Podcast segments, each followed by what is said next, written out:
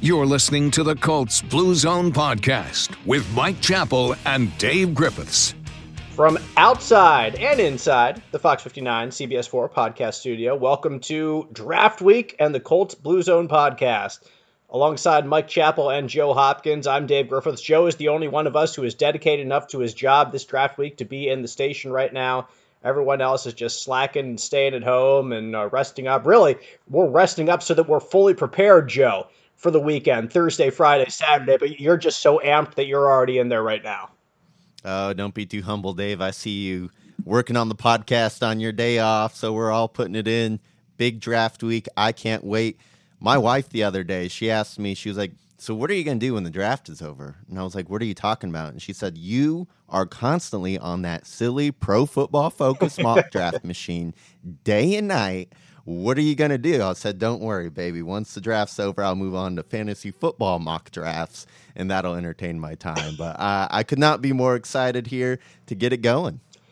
We'll look back on general manager Chris Ballard's draft history with the Colts. He's had five of them so far here in Indy, working on his sixth coming up this week. We'll hear from some analysts what they had to say about the Colts mock draft, where they think they'll go, especially in the second round.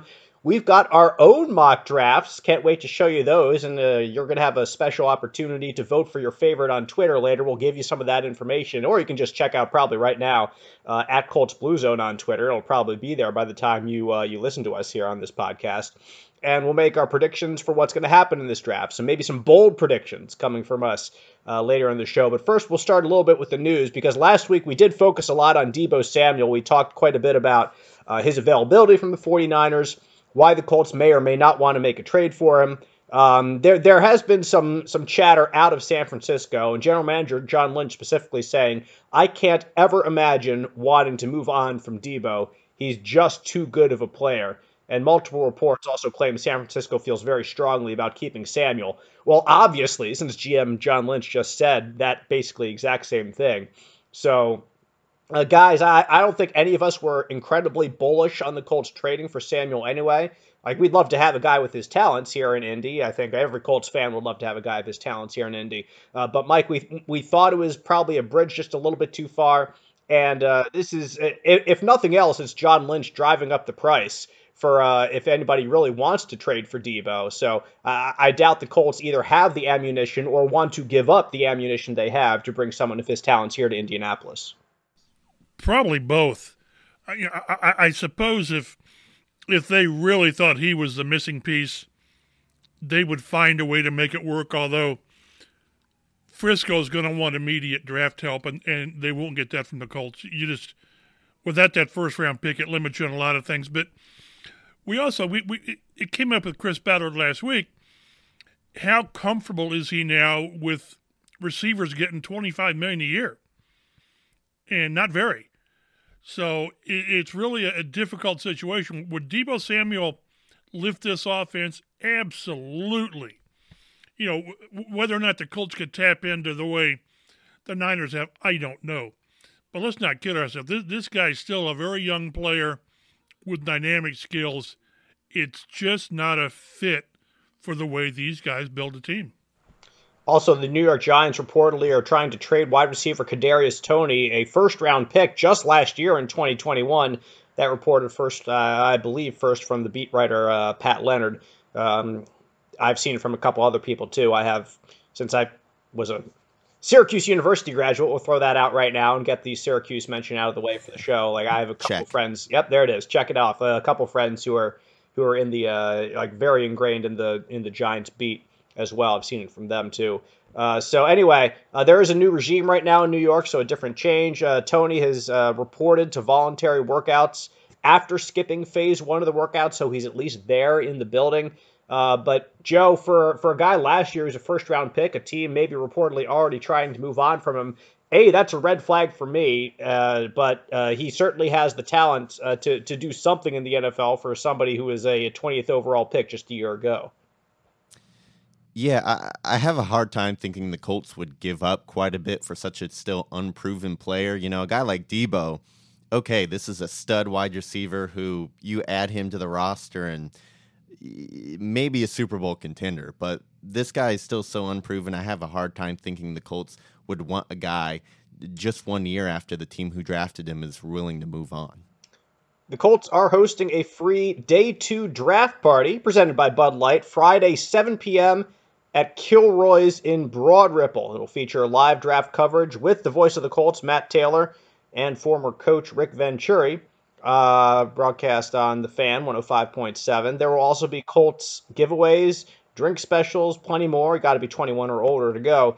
But uh, always fun to, to hang out with fellow uh, fellow friends and fellow Colts fans. Uh, if you're uh, in town, you have the availability Friday night. Uh, encourage you to check that out. Should be a blast. And you can also follow our Joe. Joe, what do you have to say? I was gonna. I just saw Robert Mathis tweeted that on Thursday he's gonna be at Kilroy's for a draft party at 7:30 p.m. So check out his tweet for more details. But uh, that was a cool thing going on as well. Yeah, maybe the Colts trade into the first round. We get something interesting on Thursday. Although I think all of us are uh, are not quite so are, are more bearish than bullish on that. Uh, anyway, but anyway, you can follow our live blog on Fox 59 and CBS4Indy.com, both of them. Um, Joe is going to be running that blog starting on Thursday night for the first round of the NFL draft. Doesn't matter, the Colts aren't picking. Joe is knee deep, uh, in, or really neck deep, in uh, draft coverage by that point for sure. We've got immediate reaction, analysis of the Colts pick whenever it comes, or potential trades. Well, we'll have work from Mike Chappell, the rest of uh, us on the Fox 59 Sports team as well. So, so plenty of draft coverage coming online. Fox59.com, CBS4Indy.com, starting on Thursday night. So if you're not a Kilroy's Broad Ripple, or if you are, heck, check on check us in on your phone as well. Follow along with uh, with our thoughts, our ideas, and uh, what we expect to see, or analysis of what is happening through the draft. Chris Ballard's draft history for the Colts has been, like I said, for five years. He's made 45 picks in his years as general manager, so averaging nine picks a year. His fewest picks is seven, which is the number of picks the Colts have right now. That's another reason why we all probably think that he's much more likely to trade down than to trade up and gather a few more picks in this year's draft. Um, of the 22 projected starters from the Colts, um, Joe uh, tells us here that 15 or 16 are manned by draft picks, and it depends on how you view the wide receiver tight end situation. But this will actually be, which is a this is a strange stat to me. The third time in the last four years that the Colts don't have a first round pick, Mike. They traded the first round pick for Wentz in twenty uh, in this one in 2022. Uh, they picked last year in the first round. They got Kwity Paye. 2020 they traded their first round pick for DeForest Buckner. 2019, they traded their first round pick to Washington for two second rounders. This is probably something that's more of along the lines of showing Chris Ballard's philosophy in the draft and saying that if you can't get someone who's truly elite to trade more in the second round where he sees probably more value overall, especially in these recent years, I guess. Um, so that's the, it's just a little bit of a trend that uh, we, we got to keep in mind. And another reason why that he's probably more likely to trade down from his pick at 42 than he would be to trade into the late first round because he's traded out of the late first round in the past couple years sometimes. Yeah, he indicated obviously that there's most drafts there's a cutoff, whatever that cutoff is. I'm not talking blue chip players. I think he told us there were like five or six blue chip players in this year's draft. I'm talking players that, that are first round worthy maybe 15, 20, I don't know. But I think when they're in the bottom third of the first round, if there's not a player that he's just in love with, he's going to try to trade back. I think he gets, he gets the impression that the player you get at 21 probably isn't that much different than the player you're going to get at 41. I think they've got clusters of players. So this may be a trend. I don't know. I would argue I, I would I would make the DeForest Buckner trade every day. I, I would I would get a, a, player, a young player on the rise at, at, at a position of need, by the way, as opposed to you know throwing a dart, so to speak, in the draft. Carson Wentz is a different issue, and and the the the trade back to get Rock Ya-Sin, I, I think that that bears in mind that he would rather trade back and get more players unless there's a player that they just love at wherever they're drafting when we were doing, and we'll get to it, when we were doing the, the, the mock draft on Pro Football Focus, I kept trying to trade, force a trade up, mm-hmm. not into not into the first round, but like thirty five or thirty six to get a guy. And every time I do it, I think I'm thinking he's not going to do that. Yeah, he, he he's not going to whatever it costs. the fact they've got seven picks, and, and on top of that, this is a roster as it stands right now that needs depth. It needs to add another, I don't know, 16 players or so. So, and you the, the main the, the primary way of doing that is to draft them and then get the guys after the draft. But I for him to move up in the first round this year, we, we'll be out there at Colts Complex on Thursday at you know eight o'clock until what midnight, because you never know. But I think at midnight when the clock strikes, we're going to go home with with no action by the Colts. And we know that Chris Ballard loves to trade on draft day. Most of his trades have been to to trade back and to gain a couple more picks. There's been a couple where he's traded up. He traded up to get Khari Willis. Uh, he's he, he told us a couple years ago that he tried to trade up to get Danny Pinter and just was fortunate enough that Pinter fell to the Colts there uh, two years ago, I believe it was. But, traded uh, up to get Jonathan Taylor. And Jonathan Taylor traded up to get Jonathan Taylor too. So those guys that he's traded up for have certainly played a key role and are starters uh, on the team right now. Uh, Joe, when you look at all, you, you've listed all these all these trades. He's made 12 trades total in five drafts, so he's averaging more than one per draft. So when we're making our bold predictions later, um, to say that he's going to make a trade is is not exactly a bold prediction. It'd be bold to say he's trading four times, but but but one would be uh, well. Obviously, Chris Ballard's going to trade once. You just think it's going to happen, but uh, you you you let you really went down all these trades from 2017 to last year in 2021. Any of them stick out to you as particularly poignant? Uh, well, the one it, it, doesn't really count as an in draft trade. It's the uh, Quenton Nelson, Darius Leonard trade, where the Colts trade back from three to six uh, with the Jets and end up getting several second round picks in return. It, it really set the Colts up to establish the base of their team. Quenton Nelson, Darius Leonard, uh, the other second round pick. Uh, ended up being Rock Ya-Sin, who contributed for a few years. So that one's really one that stands out to me um, as being a trade that set the Colts up for a lot of success. Um, looking at 2019, you know, the Colts traded back. Uh, they could have taken Montez Sweat, the defensive end. They ended up trading that away um, and uh, make a pick in the second round to get Michael Pittman Jr.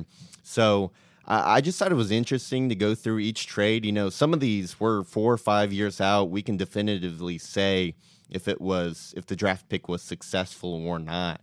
And you look at them, and most of them were. There aren't a lot of instances where the Colts should have just stayed in position and taken a pick. Usually, they trade back and get pretty good value. Lots of reasons to to make trades, like you said. If if another team really has their eyes set on someone, you can get value for that a lot of times. If a team just is kind of laser focused on someone. Um, and and that can really benefit your franchise in the future. Mike, like these are there's a lot of trades here. Last year there was only one. Um, it was that they uh, traded a, a, sixth round pick for a sixth and a seventh. Uh, they got Sam Ehlinger and uh, Ehlinger and Mike Strachan, uh, but that was the only thing that really happened last year. Uh, so after after that, um, 2020 there were three trades 2019 three trades 2018 four trades. So last year was really kind of the aberration. Mike uh, the chris ballard was kind of quiet. I think there would be more of a chance that uh, he gets uh, really busy in this draft than than not. Yeah and again it's it's the odds. You just you sort of play the odds. You know more is better. If, if you're going to hit on 40 or 50 percent of your of your picks more you hope well, the, the more picks you got, the more shots you've got to hit it. And what's really interesting, and I'd, I'd love to see it, a comparison after the fact. You know, how, how did the Colts have their draft board lined up? I don't know, one through a hundred, with with the Bears, with with the Rams, with Tampa. How similar do teams have players in general ranked? And I, it's got to vary from team to team simply because the Colts are very uh, metrics oriented, and, and they've got they've got categories and and statistics and and measurables you need to hit at each position. You know, it's one one of the great stories is is Kenny Moore. You remember how he got here waivers from New England, and it was at a time when the Colts desperately needed cornerbacks. They had people they, they were out of players at the position, and one of the scouts kept bringing up Kenny Moore's name, and and and Chris Ballard sort of dismissed it. He said, no, he's doesn't have the measurables, too short, whatever, arm length, whatever. And finally, they wore him down and he said, fine, let's get him. and, and the rest is history. Uh, one of the top nickels in, in the league. So it would really be cool to see how these guys have their board rank because what one team thinks is a good fit isn't a good fit elsewhere. So Joe has uh, been kind enough to list all the Colts draft classes here from 2017 when Chris Ballard first first took over to last year in 2021.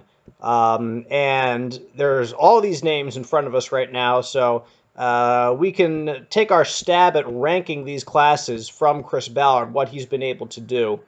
Um, it, I think it'll be interesting to see where we all rank last year's class, just because they've only been in the league for one year. So I think you learn a lot more of a draft class in its second year. But nevertheless, we'll, we'll throw it in somewhere. Nevertheless, uh, Joe, as we're all ranking this class, it, it's hard not to rank 2018 number one because you get Quenton Nelson and Darius Leonard and Braden Smith, one, two, three. I mean, uh, two guys at the top who are perennial, not perennial, not just Pro Bowlers, but all pros. Uh, it's going to be hard to to look past that kind of uh, production at the top of the list. And when you go down, I mean that that's not it. E- even down in the lower rounds, you get some great value from some of these players. So if you're looking at Chris Ballard's best draft classes, Joe, I think you really need to start with 2018. Yeah, I thought we could just kind of start the conversation at what was the second best because that one is clearly the best draft. Uh, you already mentioned the two All Pros. Uh, kind of, you know, they contributed from time to time, but a little bit of a swing and a miss on Kemoko Turay and Tyquan Lewis. That's why the Colts ended up taking two defensive ends with their first two picks last year. Uh, but Nyheim Hines in the fourth round, he's on to his second contract with the team. Uh, Jordan Wilkins in the fifth round contributed and was a good uh, third running back. And then to get Matthew Adams and Zaire Franklin in the seventh round, two guys who contributed mightily on special teams. And then Zaire has earned a second contract and kind of de- developed into that starting role, that third linebacker for the Colts currently.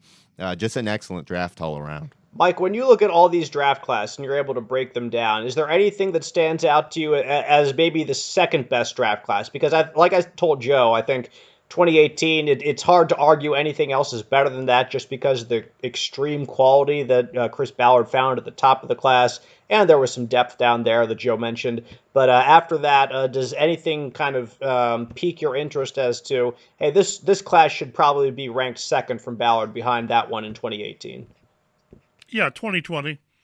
When you get Pittman, you get Taylor, you got Julian Blackmon, uh, Danny Pinter, who they're projected to be a starter and Isaiah Rodgers, and we'll see about Des Patman. Jordan Glasgow's been a core special team player, so I, I, think it's it's pretty clear that 18 and then 20.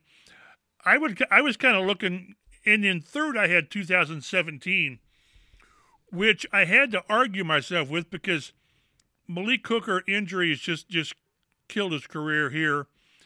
Quincy Wilson was a bust. Tarell Basham was a bust. Zach Banner was a bust. But you get Marlon Mack, Grover Stewart, and Anthony Walker near the bottom of the draft. That, that's a pretty good second half of the draft. The one that just kills me, and it really hurts this team, was 2019. You know, yes, you get Okereke and you get Willis. EJ Speed's been a good player, but boy, when you Rock Ya-Sin, Ben Banogu, and Ben, Banogu and Parris Campbell, your top three picks, to get no more than they've gotten out of those guys – Rock Ya-Sin, we'll see. I mean, he maybe he would have built on last year. I don't know, or maybe he was that roller coaster corner that just teases you. But to really, really miss on Banogu, which they have, maybe with a new coordinator, I, I, I don't know. I mean, I, I guess I would lean towards low expectations. And Parris Campbell, yes, it's injuries, but it's injuries. So I think 2000, 2019 is the one that really needed to be more and and hasn't been. Yeah, Joe, that 2019 draft, I think it was a whole lot of like it, it, it's it's very much up and down with, with that one. It's perhaps the most um, uh, the most fluctuating draft. That's not the right word, but it's it's the one that I guess it, to me it, it has it has some good hits, but it has some really big misses too. Um, and Mike mentioned near the top of the draft that uh, Banogu, and Campbell just haven't lived up to their billing. Um, Rock had a good year last year. I'm not going to take that away from him at all, and allowed the Colts to trade him for Yannick Ngakoue. So you can't completely uh, throw that out out of the picture. That that's kind of where it led to for the Colts. But but Banogu has done uh, has has been incredibly disappointing. Campbell has been injury wise disappointing. Um, I don't want to take anything away from his play on the field. Not that anything on, that he's done on the field has been exemplary, but uh, he just haven't had the chance to be out there.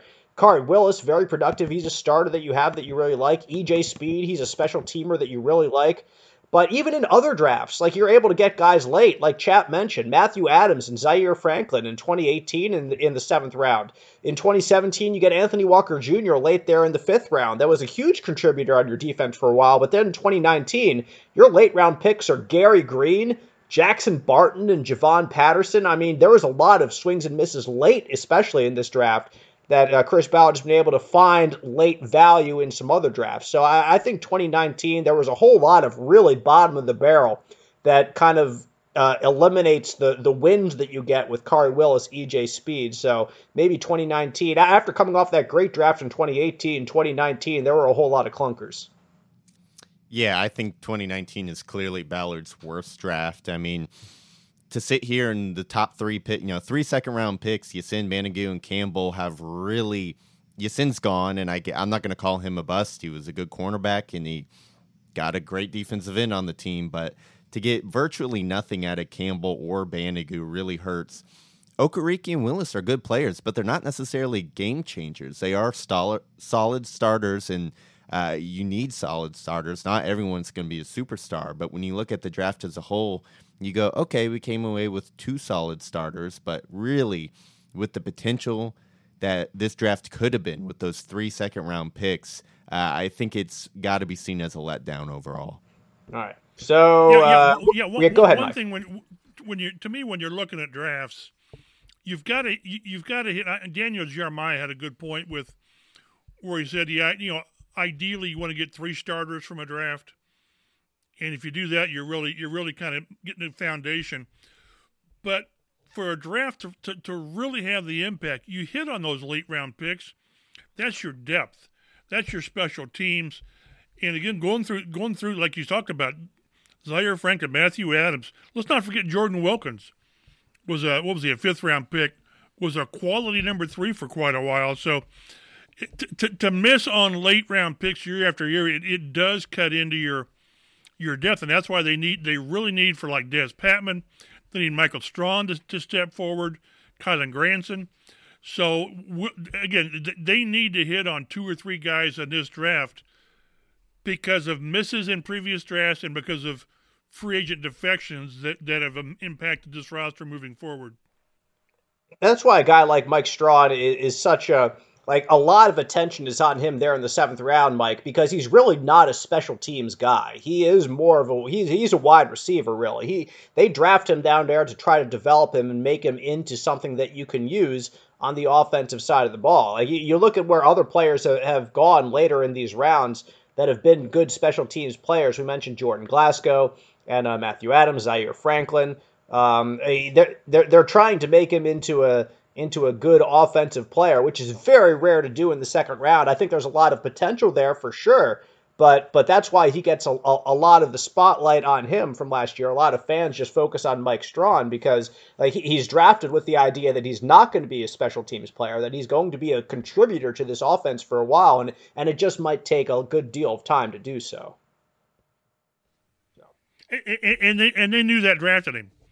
I think they told us when they drafted him that this was sort of a, a developmental player. And there were times at the end of last year when we asked Frank about why Strachan's not more more uh, involved, and he said he's not ready yet. So I, I, think that's not a surprise on how little he played and how little he contributed. They thought it would take a year to sort of get acclimated to this level, and that's why one of the reasons they're very high on his upside uh, going into this year. So, who do the experts say the Colts will take in the second round of this year's draft? Let's run down a couple of them, shall we? The Colts, as of now, pick 42nd overall in the second round. And most NFL draft uh, prognosticators don't do a whole lot with trades uh, when it comes to what they're going to do for their uh, for their mocks. So if they stay at 42nd overall in the second round, here's what we see uh, from, like I said, some of these uh, national experts. ESPN's Mel Kiper has the Colts taking Tyler Smith, an offensive tackle out of Tulsa, in the second round. And we see that same pick from Pro Football Focus's Anthony Treash. Pro Football Network's James Fragoza has them selecting Bernard Raimann, an offensive tackle out of Central Michigan. Uh, WalterFootball.com and NFL.com's Chad Reuter also have Raimann as the selection. We'll stay with offensive tackle. Vinny Iyer of SportingNews.com has the Colts taking Nicholas Petit-Frere uh, out of um, out of Ohio State, right there. There's one wide receiver here, Sky Moore. Dane Brugler of the Athletic has the Colts taking Sky. And CBS Sports uh, has a pair of uh, draft analysts, Chris Trapasso taking David Ojabo out of Michigan, Ryan Wilson taking uh, Lewis uh, Cine, Sign, a safety out of Georgia. I honestly don't know how to pronounce his last name, to be perfectly honest. Um, I've heard it pronounced both ways. Okay. I don't think I don't think it'll matter because I don't think they'll take him. Yeah. yeah. Uh, that, Those last two are just kind of like, what in the world? Yeah. Uh, anyway, uh, Joe, only the Athletic had the Colts taking a wide receiver in round two. Um, that is far different than uh, if you've listened to any Chris Ballard press conference uh, with the local media here for the past couple months, how wide receiver focused some of our questions in particular have been.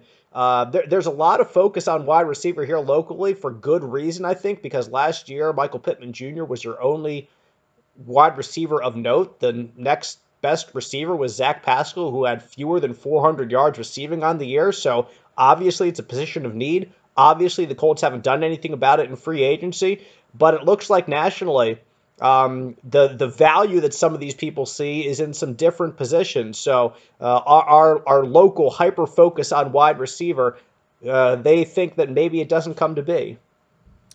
And maybe part of that has to do with nationally they might not know as much about Matt Pryor and the confidence that the Colts seem to have uh, in him and how he performed in his uh, time starting last year. Um, so m- maybe that has something to do with it. They see a bigger hole at left tackle than some others might here locally. But I was just kind of surprised going through everything and not seeing more wide receivers. To me, that's clearly the most glaring hole on this team is the need to add a second receiver. They were bad at receiver last year and then lost Pascal and to this point, T.Y. Hilton is still not on the team. Um, so I, I would really focus on wide receiver in that second round and knowing that Chris Ballard's probably going to do the opposite. Mike, I, I know I'm pretty sure that you, you would still rank your needs as a starting left tackle number one over a number one slash two, arguably wide receiver. Um, but when you're picking at 42nd in the second round, it's probably much more likely to get a wide receiver that can contribute right away than an offensive tackle. If they can get a starting offensive tackle, then I think by by all means take him, but it's just not likely to get one at that point. And can maybe t- tell me this, but remember there was a someone did a study or a survey on where the starting left tackles were drafted, and the vast majority are round one, and majority of those are in the top half of round one. So I, I just and there's going to be a run on on tackles this year. There are. I mean, the, the top ten could, could there be three three left tackles taken in the top ten? Perhaps. Absolutely. So I, I just yeah I, I, I this is one where I'm just I'm let's not overthink it. Maybe nationally people are overthink this, overcomplicate it. I kind of go by what they've done. They've shown us their intentions by what they've done and not done they've given us every indication that they believe Matt Pryor is at least the short term answer at left tackle. We can argue whether he's not. They gave him five or six million dollars for a year, which is which is almost what they gave Fisher last year, not quite. So okay, it, it, I'll believe it. You, you, think he can do it? Everything that they've not done is receiver. They've simply not. They, they've ignored the position, for lack of a better. You know, okay, yeah, they they they signed Ashton Dulin to his restricted tender. Well, that's you're going to do that. Like Joe said, they a position of need last year has worsened. When it, it tells you, and I mentioned this last week, and I don't mean to pile on Zach Pascal, but right now they miss Zach Pascal. They, they really do. So I, I just, it, it, to me, it, it's just maybe maybe we do have tunnel vision, but I think it's it's it's it's out of an educated assessment of where they are. If they believe that there there's a, a starting left tackle, I mean a starting left tackle at 42, okay, take him. But I would feel better about that if they had done something to this point to help receiver, and they've not. So I just think again, I, have used this phrase. They've boxed themselves in to, to receiver in the draft, and I don't know how they get out of it. The the the reason that I just don't think they're they they see a starting left tackle at 42nd overall is I look back to 2018 in that draft, and when they took Braden Smith, what was he at like 36th or 39th overall, somewhere in there? Um, I, I, talking to Chris Ballard and Frank Reich, they were thinking that he's probably a guard at the at the next level. Like they, they took him as a perhaps a guy who's a starting guard they wanted, and then Coach uh, Coach Gogue uh, was like, no, he's a tackle, uh, and so so Gogue kept him at, on the outside, and he was completely right about that. And Braden Smith turned into a very good, very very solid starting right tackle for this team. So starting right tackle, let, let me emphasize that, not not at left tackle. So uh, so, so guys, uh, it, it, just just the the opportunity for there to be a starting left tackle at 42nd overall is is incredibly rare. And, and Joe, I doubt that you have that uh, that page in front of you where um where you you we we talked about uh, a couple of blue zones ago, quite a few blue zones ago, about where starting left tackles in the NFL were taken. But uh, they're, they're the it's like Mike said, the majority are in the first round or the top of the first round. And after that, there's a lot of guys that were taken late and just developed well. I mean, there's not a whole lot of guys there in the second round that were taken to starting left tackles in the NFL. You just don't really find them there too often. So, uh, so it, it's very unlikely, uh, just based on based on history, that the Colts are going to be able to get someone who's a starting left tackle there in the second round. Would, would it be great if they did? Obviously, it'd be great if they did. Solve that position solve the backside protection for the quarterback that you need. It was Mike Chappell's most valuable player on the Colts, Anthony Castonzo, for years outside of Andrew Luck because it kept Andrew Luck upright. And it's going to be the same thing again whenever they do get someone who can step in there at left tackle. But just to get one at 42 is incredibly rare. And, and through through doing as many mock drafts as I've done, also on Pro Football Focus, Joe, as I'm sure you have, like Bernard Raimann from Central Michigan never gets to the Colts in any of those mock drafts that I did. So uh, all those guys, even that project with some great skills, are typically go in, the first round or at the early, early part of the second round. It's just so hard to find them there at 42nd overall. Yeah, and Tyler Smith is also a guy who consistently goes above 42, and Smith is kind of a he's a big athletic mauler, but his technique needs a lot of work, and there is talk about moving him inside to guard possibly as well if he's not able to hold up on the outside. Uh, and then Raimann's a guy who just converted from tight end. I believe I've mentioned that on the podcast before. He's only been at tackle a couple years now, so he needs he might not be ready to start right away either. Um, you look at they're kind of the fifth and sixth tackles in this class. At the top, you got Ike Ekwonu, uh, Evan Neal from Alabama, uh, Charles Cross from Mississippi State, and then that fourth guy is Trevor Penning. Then you got guys like Tyler Smith, Bernard Raimann, guys who show a lot of potential but might need a little bit more um, shine to get them ready to start on Sundays. Could six tackles go in the first round? Absolutely. So there's a good chance these players are not even there. The other tackle listed, Nicholas Petit-Frere from Ohio State he's a guy I like, and you know I actually have the Colts taking in the mock drafts we did, which I have coming up next, but not with the 42nd pick. He's someone um, who might be seen as a reach at 42 just because he was cons- inconsistent last year at Ohio State. And so he's kind of seen as a little bit more of a developmental tackle um, I'm not sure any of these guys would be better than Matt Pryor right away. Well, Joe, you mentioned that uh, all your mock drafts that you've done on Pro Football Focus, we've each done uh, at least one that we have uh, sent to uh, Joe. He's going to post them to Twitter at Colts Blue Zone a little bit later. Let you all take a look at them, see which one you like best. You can vote on it coming up. We'll be eager to see which mock draft you like the best for the Colts. But uh, but Chap has sent his to Joe. I've sent mine to Joe. Joe has one of his eighty-seven thousand that he's done already that he likes the best to uh, to post to, to the site. So you got you all have to take that in consideration when you're voting. Joe had way more opportunities to do this, obviously, than the rest of us. But uh, nevertheless, uh, Joe, why don't you start with your draft since you've probably put the most of your work into it? We'll go to Chap after that. I'll kind of go after you all. We can certainly debate and talk about some of these picks in the meantime.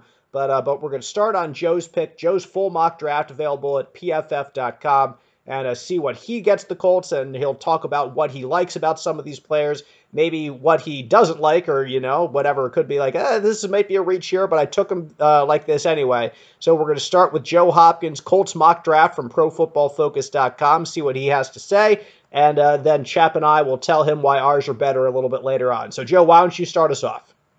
Yeah, and this is a mock that I actually posted on the website on Monday. So I actually wrote up a story about it, kind of explaining each pick. So if you've already checked that out, A, thank you, and B, sorry that you're going to have to hear this again. Um, but with the 42nd overall pick, I had the Colts staying where they are because they didn't have to move because Jahan Dotson from Penn State fell to them at that spot. Uh, I would be ecstatic if Dotson was available at 42. He's a guy who was productive in the Big Ten has the speed the Colts really need to threaten the defense, maybe uh, pull a couple more defenders out of the box and really open things up for Jonathan Taylor.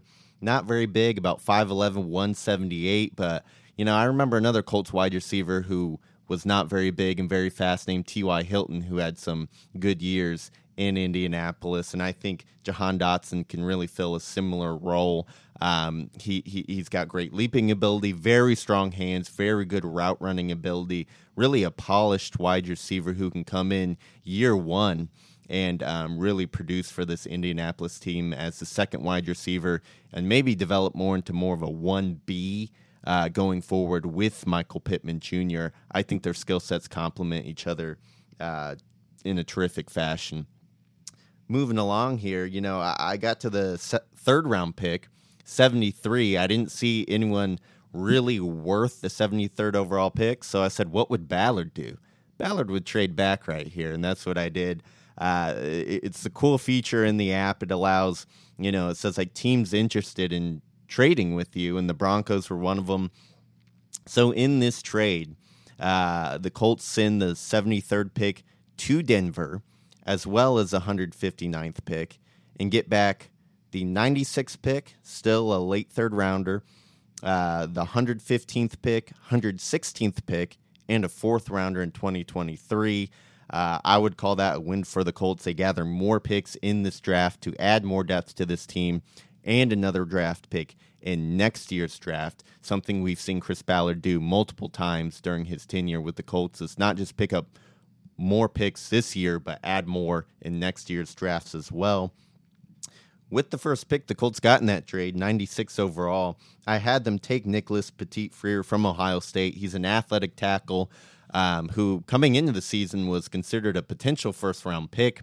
Uh, really had some up and down play last year, uh, some games where he just played lights out, some games where he really struggled and gave up a lot of pressures. So that's why he's available in the third round, has the tools to develop the length, the athletic ability uh, to develop into a starting left tackle down the line. And worst case scenario, he could be that swing tackle behind Pryor, behind Braden Smith, who can come in and play a few games if he needs to, if there's any injuries um, on the edges there. Uh, moving along, fourth round pick, 115 overall, Cade Otton tight end out of Washington, a good blocker, one of the best blocking tight ends in this draft, reliable receiver, has good hands, um, knows how to get open, just has good size at 6'5, about 250, just doesn't have that elite athleticism that would have him going higher in the draft. But this is a guy who can come in and play that Jack Doyle role, really move the chains and uh, give you good blocking in the run game. So I would love for the Colts to get a tight end like this in the mid rounds um, to really play with Mo Alie-Cox and Kylen Granson and give them three tight ends they can uh, use uh, and have at their disposal. Another fourth round pick, cornerback Zyon McCollum.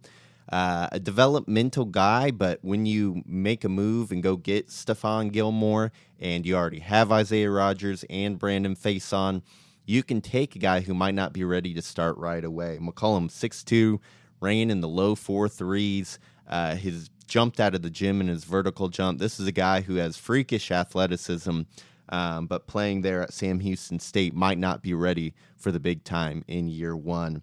A nice depth piece, so who can learn behind a guy like Gilmore. Uh, the last fourth round pick the Colts have, one of their original picks, actually, 122. I have them taking Kyle Phillips, uh, slot receiver from UCLA. He's been compared to uh, Hunter Renfrow in about 5'10, not super big, uh, ran in the uh, 4 5 8 40, I believe. So he's not the fastest either, but really just knows how to get open, good route runner, uh, reliable hands. So, you know, the Colts receiving corps at this point is taking shape. You got Pittman and Dotson on the outside, and then you got a guy like Kyle Phillips who can man the slot, and he returned punts in college as well, so that's added value for you.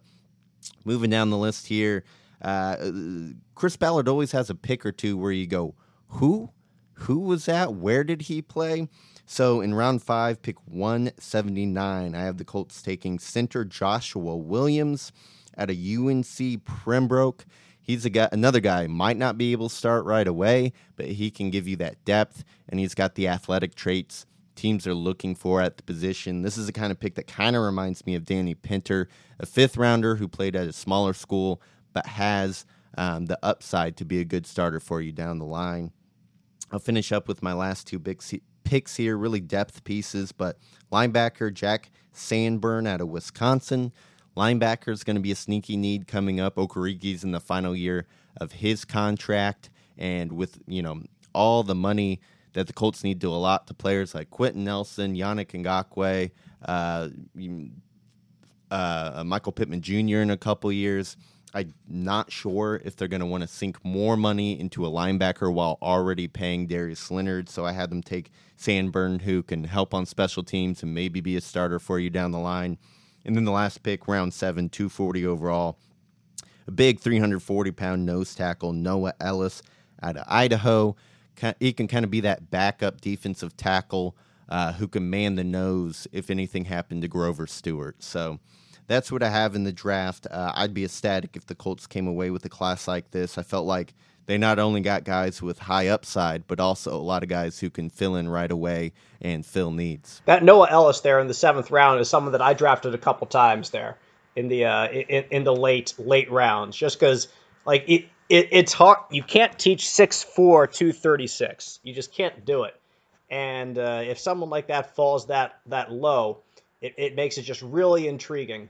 Um, and and like you said online, especially, it's uh, could be ready maybe if Grover Stewart's contract expires in 2024, and the Colts decide to move on at that point. You're always thinking about the future if you're Chris Ballard.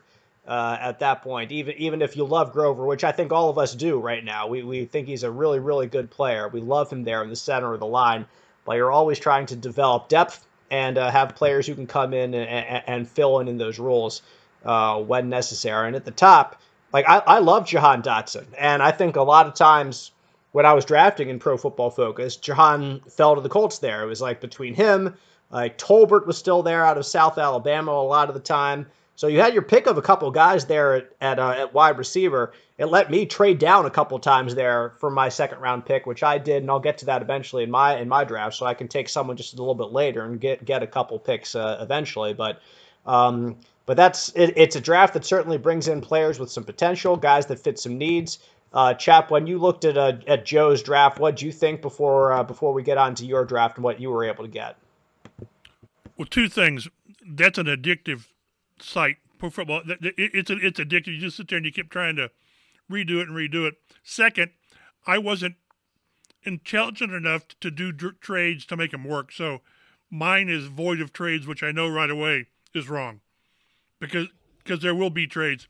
One one thing that that I, I will say up, up front as well, I am I'm on Jim Irsay's all chips in boat. I am.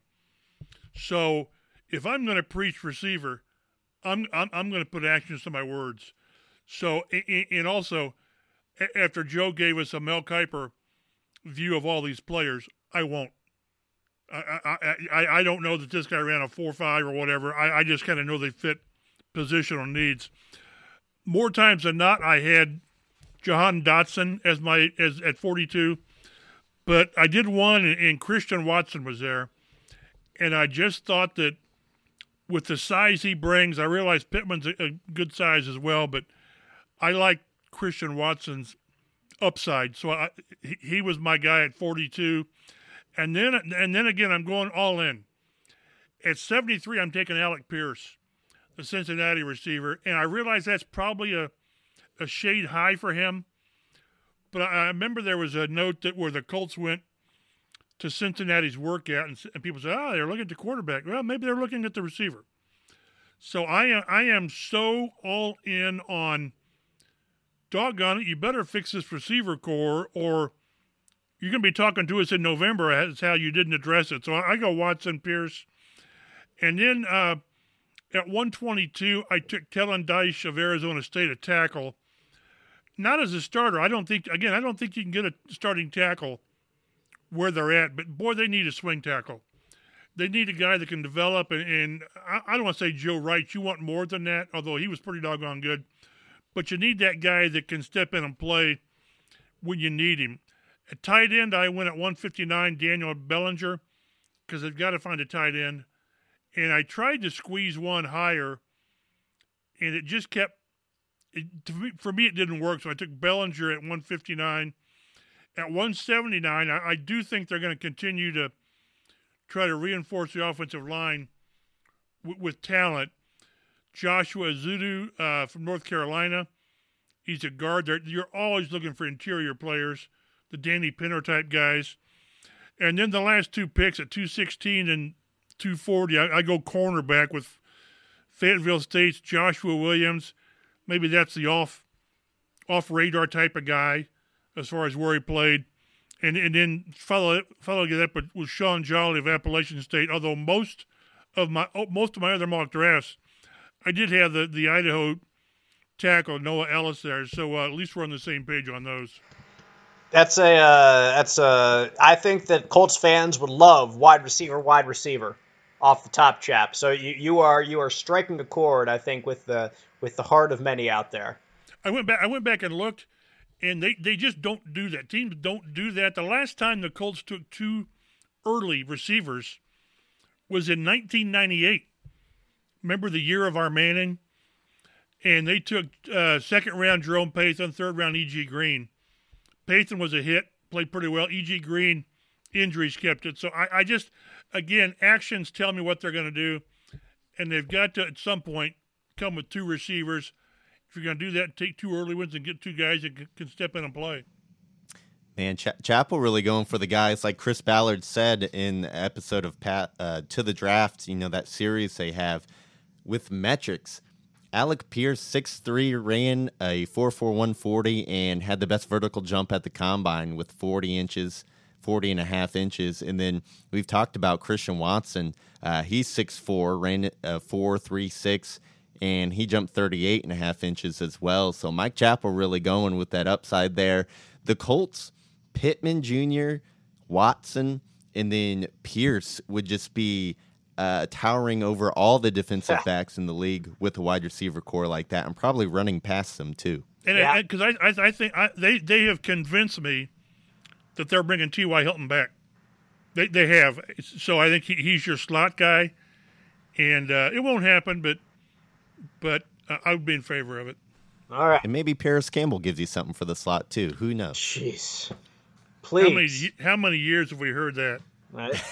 That'd be tremendous if he did. It would be Hope he ab- does. Hope he absolutely does. tremendous if he did. All right, time for my draft. Okay, so when I came up at 42nd overall, uh, I I saw David Ojabo was still there, defensive end from uh, Michigan, and I think that let a lot of people be interested. A lot of other teams be interested in my pick. Um, there was like a group of like seven or eight other teams that said that wanted to trade for my pick.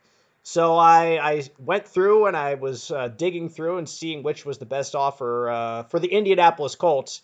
And uh, I, I came away with trading my 42nd overall pick to the Buffalo Bills for four picks. And it's not like I forced this through at like a 10% acceptance rate. This was one that was right around 50. I think it was between 45 and 50, like percent acceptance rate for anybody out there who knows how the pro football focus trades work. So I'm not forcing through something that's incredibly rare. I got for the 42nd overall pick in the second round, I got uh, I jumped down 15 spots to 57 in the second round. Then I got another third, fourth, and fifth round pick for that. So I was thrilled to get that. Four picks for one. which brought me to uh, 10 picks for this draft. And after that, I was done with my trades. Um, so that was my one trade that I made. I traded down from 42nd uh, to 57th, and there I took wide receiver Christian Watson out of North Dakota State. I love 6'4. I love 4.36 in the 40 yard dash. Um, incredibly intriguing measurements, which we've seen Chris Ballard take in the past. Um, certainly needs to prove that he can play against bigger, faster players all the time in the NFL, but uh, he has the big and fast himself to uh, to compete with that. Um, certainly has to work on on all of his uh, expanding his route tree from what he did at FCS level, North Dakota State. But that that's what he has time for in the NFL. You, you don't expect him all the time to come in and uh, and be able to be an, an All Pro year one. I like Lance Zierlein's pro comparison to Dontrelle Inman, who was with the Colts uh, very briefly that one year. Um, that uh, he can he can be an effective an effective player at, right out of the gates, I think, even if he's not, like I said, Pro Bowl caliber in his first couple years. So I took Watson there. Uh, my next pick, round third, 73 overall. Uh, I took tackle Nicholas Petit Frere. Um, again, another guy who has a lot of good measurables. Out of high school, he was rated incredibly high going to Ohio State. Um, Joe, you mentioned kind of his inconsistent play, and that's kind of the knock against him. It was against the best caliber players against uh, Michigan's duo of Aidan Hutchinson and David Ojabo. He was not that good. Against um, Ebiketie out of Penn State, he really wasn't that good. So I, don't want to draft him and plug him in right away as the starter. I want to draft him and, and see what uh, what the the Colts staff can do. From uh, from again reading NFL.com, their analysis of him, there was some uh, some uh, AFC scouts that had said uh, they, they would have loved to see him go back to college so he can develop a little bit more. Well, now he can develop with you. You can work on specifically developing what you want out of him and uh, see if he can be uh, a starter in the future if Pryor doesn't work out. And if Pryor does work out, he's a swing prospect right there. Um, that you can move to left tackle, right tackle, which he played both of them during his time at Ohio State. All right. Uh, that brings me to later in the third round, 89th overall. I pick I got from the Bills in that trade. I am not going through a draft without taking David Bell, you guys. I love me some David Bell. He is going to be a Colt. I'm taking him right now. Maybe this is partially because I loved Terry McLaurin a couple years ago. Another indie guy. He was a cathedral product. Uh, I've loved David Bell for a while. I liked him when he was at Warren Central uh, in his like early years, sophomore, junior. I fell in love with David Bell his junior year playing basketball when they were an undefeated team, and David Bell in semi state went toe to toe against uh, Romeo Langford and did more than hold his own. I think he's a gamer. I think he embraces the competition. I think he is not afraid of going up against guys at another level and expanding his game. I am going to take David Bell. It's just going to happen. Uh, so so David Bell is a wide receiver that I could not uh, could not pass up uh, there in the third round at 89th overall. We go to the fourth round at 122. The tight end that I took in this draft was Charlie Kolar out of Iowa State. 122nd uh, uh, 22nd overall, like I said. So so here's the the the deal with this kid. Um, he was for all, um, let's see, the winner of the William V. Campbell Trophy twice, which is known as the Academic Heisman. He is a guy that is, by every description, a horseshoe guy. That's kind of what made me focus on him. He has incredibly high character, and I think he has some traits in the fourth round that are very uh, intriguing. Um, like I said, great student, great work habits. He has great size, good measurables. He's six six and a half, 252 pounds, 34 and a half inch arms that Joe loves. This guy could be an offensive tackle if you added a couple more pounds, right? So I, I think, yeah. He's a, yeah, he's a good. He'd be a good blocking tight end immediately, like Jack Doyle was. I'm not going to compare him to Jack because Jack was uh, was a two time Pro Bowler. I don't want to say he's going to be like that right away, but I do think he has some really good potential to be a a good inline tight end at the next level. and I think that he could really add something uh, to to the Colts offense when he fully develops into uh, what what he can be uh, with a little bit of work. so. Not very dynamic after the catch, but again, neither was Jack Doyle. Give him the ball, let him get the first down, and, and get down. All right, moving on, round four, 130th overall, another pick that I got from the Bills. I took guard Marquis Hayes out of Oklahoma. The Colts really do need to shore up some interior uh, offensive line right now because you have your two starters in Danny Pinter and uh, Quenton Nelson. But after that, it's a whole lot of, well, who's next? Uh, Will Fries is a guy that can be a backup, but they literally have no one else on the roster. Literally no one. Go go to Colts.com, click on roster, and see who's an interior offensive lineman. That's it. Everyone else is tackles. So you have your two starters and you have Will Fries as a backup. You need some depth there. And so I took, like I said, Marquis Hayes uh, out of Alabama. Uh, he started 11 games at left guard in 2020. Uh, he started all 13 games at left guard last year. Um, and the NFL comparison I thought was intriguing was Denzelle Good, a player that the Colts took in the seventh round uh, quite a few years ago. Uh, tried to make him a tackle, and he wasn't a tackle, and he turned into a guard. Uh, there for the Raiders for a couple years. And I'm not sure if he's still with the Raiders, but I thought that the Colts really needed some some help on the inside. He has some tackle measurables too. He's 6'5", 34, nearly 35 inch arms, so he's a really massive dude. Again, one of those measurables guys that I really like uh, for the Colts. We go to the fifth round, 159th overall. I took linebacker Micah McFadden out of Indiana. Uh, I, I watched Micah McFadden a lot, obviously, since I'm in the uh, Fox 59 sports office and we get to watch Indiana and Purdue games on Saturdays. And the Indiana defense was better with him on the field all the time. He was a good blitzing linebacker. Um, not that I think the Colts really use him a lot in, in that role or on defense at all, really but they need some help in special teams. Uh, Matthew Adams is gone.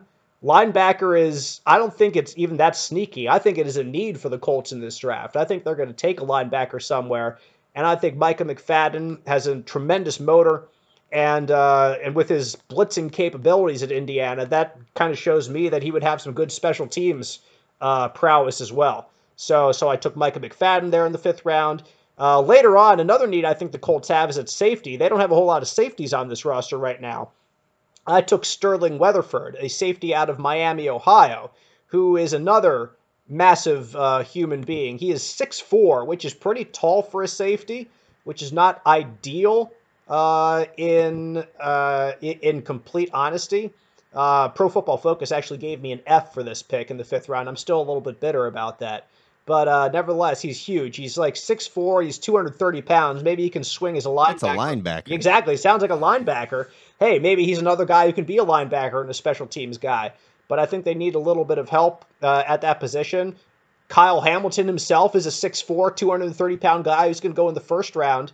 Uh, Sterling Weatherford has those same measurables. I'm not comparing him to Kyle Hamilton for crying out loud, but uh, I do think that he has um, size, length, helps coverage in that aspect, but I do think that he can uh, he can contribute immediately to special teams as well, and he can be a guy who covers tight ends if you want to make him put him into that role. And the Colts have been absolutely deplorable at covering tight ends, so maybe he's a guy who you can who can you can fit into that role from from that position. Uh, later in round five, I took running back Brian Robinson Jr., who had a heck of a productive year at Alabama. I think the Colts need a running back uh, because you have your top two in Hines and um, and Jonathan Taylor, and Deon Jackson's your third right now. He was an undrafted guy last year. Um, I think this is a need that the Colts have that uh, hasn't been talked about too much. So you need another guy who can come in in that Jordan Wilkins role. Jordan Wilkins was incredibly valuable to the Colts um, in, in his time. I think you need a guy who can come in and spell some of your top guys. Uh, round six, 216th overall. I took Connor Heyward, a tight end out of Michigan State. And I thought that I, I really like this pick, you guys, because I thought back to two years ago when the Colts signed Roosevelt Nix, a fullback, and he just didn't make the roster because they didn't get enough offseason work with him. Frank Reich said that he wanted some kind of a an H back slash fullback and he could add some things to uh, to the offensive to the playbook and just couldn't quite get it in due to 2020 being 2020 and having so much limited time with everybody. So I think the Colts draft Connor Heyward to make him that, their H back and their fullback. Um, and, he's the uh, the son of Craig Ironhead Heyward, so you got to get him, a guy like that on the roster, no doubt. And I closed out with another player in the seventh round that Chap had in his mock with Joshua Williams, cornerback out of Fayetteville State, uh, another guy who has um, who has length and uh, is, is, a position I think that the Colts could could use to to build up a little bit. So those are my ten picks from the draft, uh, start to finish. Uh, what do you guys think about uh, who I took there for the Colts? Remind me, who'd you take with fifty? 57, I took Christian Watson. Christian Watson. I mean, I think it's pretty great to be able to trade back and still get a guy like Christian Wat- Watson in the second round who immediately he's your deep threat. He can go deep. That's what he did in college. He made big plays the last couple years. I think his college career, um, when I was doing the wide receiver profiles a few weeks ago, he averaged over 20 yards per reception. He can help you on kickoff returns. He can take end rounds. I compared him to Martavis Bryant, who really, with the Pittsburgh Steelers a few years ago, just get the ball in his hands, and he has special athleticism for a guy that big. So um, I thought that was really would really be huge for the Colts to not only trade back and get more uh, depth in the draft, but still get a player with such potential. Yeah, now, well, several of the drafts that I did, uh, I had him taking Brian Robinson as well and then I talked myself out of it because I, I, I, sort I know I, I sort of think they they looked at I think they really like Deon Jackson, and I think they can they think they can get a couple of quality running backs post draft, but I, I do think that's a position they need to to address at, after you get past the ones that we've really kind of worn out, but uh, again, I, I almost went with Brian Robinson, but talked myself out of it. Yeah, with, with Brian Robinson specifically, like each of the past uh, couple years under Ballard, 2021, 2019, and 18, they left training camp with four running backs on their 53 man roster. So I'd expect them to go with four running backs again. Right now, really, you only have three with Deon Jackson and then Nyheim Hines and Jonathan Taylor. So I think somebody's going to be there, whether it's a uh, an undrafted free agent like Jackson was last year, or it's a draft pick. We'll, we'll still have to wait and see about that. All right, it's time for bold predictions about this draft, about what the Colts are going to do. Um, and so each of us will make at least one. Like my prediction is kind of a, a dual one, and I have it in mind that they're going to take at least one linebacker and at least one running back in this draft. Those are two positions that, that are not being talked about too much about the Colts' needs. And I understand why, because their biggest needs are elsewhere and people really focus on the top of the draft. But losing Matthew Adams is big for uh, for the special teams. And uh, you need another one like Jonathan Wil. Uh, excuse me, Jordan Wilkins was also a significant special teams player.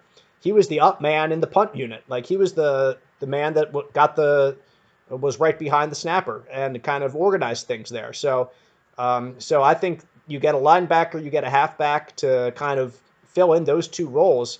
Uh, and somebody you want somebody you like for those two roles because special teams is important. So you go and draft someone instead of uh, just kind of rolling the dice with free agency, and maybe you get him, maybe you don't. So uh, that's my bold prediction with uh, one linebacker, one running back at least in this draft. Chap will go to you next, and then Joe, you can round us out with your bold predictions for this draft. Yeah, it, it, I don't know how bold it is, but this is going to be an offensive draft. It it has to be because again, what they've done in free agency and in trades up to this point, if you take Matt Ryan out of it, I mean so I, they've left themselves bare at receiver. They've they've left themselves thin at tight end, and they've left themselves thin on the offensive line. When you lose, you know your your your left tackle and your your two right guards. So I I I've got the first five picks being offensive players. This sort of goes in cycles. You know, they, they go defense, and it's funny because Chris Ballard joked. He says, "You guys are going to be a little surprised when I go defense, defense." With my first two picks. Now I'm sh- I'm sure he was poking the bear. I don't know if he was. That's the thing. if, if, if, he goes defense, defense, all I'm saying is, then they've then they've got some formula to, for winning that I'm not familiar with. Because doggone it, you've got to score 27, 30 points on a regular basis to compete in this league. You're not going to win a lot of 17 to 13 games. So to me, again, I, I keep harping on the fact that everything they've done tells me they're going on the offensive. I think to come away from this draft with two receivers and a tight end, how soon we'll see. I will be shocked if that's not part of their draft uh, come Sunday morning. I'm gonna get a little specific with my predictions here. Last year, I correctly predicted the Colts would take Michael Pittman Jr. with the 34th overall pick. I'm gonna try to predict another wide receiver. It's between Jahan Dotson and Skyy Moore for me. Skyy Moore, the wide receiver, I don't think we've talked about today, but out of Western Michigan. I never, I could um, never, I could never get Skyy Moore to be there at 42. And you know, I'm I kind of have it flipped in my mind. I, I think there's a better chance Moore is there than Dotson because um, I think teams will value Dotson's, you know, kind of the tiebreaker between the two players being Dotson playing in the Big Ten higher competition. Um, so I guess for that reason, I'm going to have the Colts taking Skyy Moore at 42nd overall. That's my prediction because I think in actuality, um, Jahan Dotson is going to go before him, even though they're very similar players when you look at their size, their speed, wh- what they're able to do on the football field. I'd be thrilled with either, but because I believe Dotson's going um, earlier, I think the Colts are taking Skyy Moore uh, come Friday. Well, it'll certainly be an intriguing three days. Chap, you have something to say? No, I was just, I was just with, with all that we've talked about with receivers and the fact that it's so deep.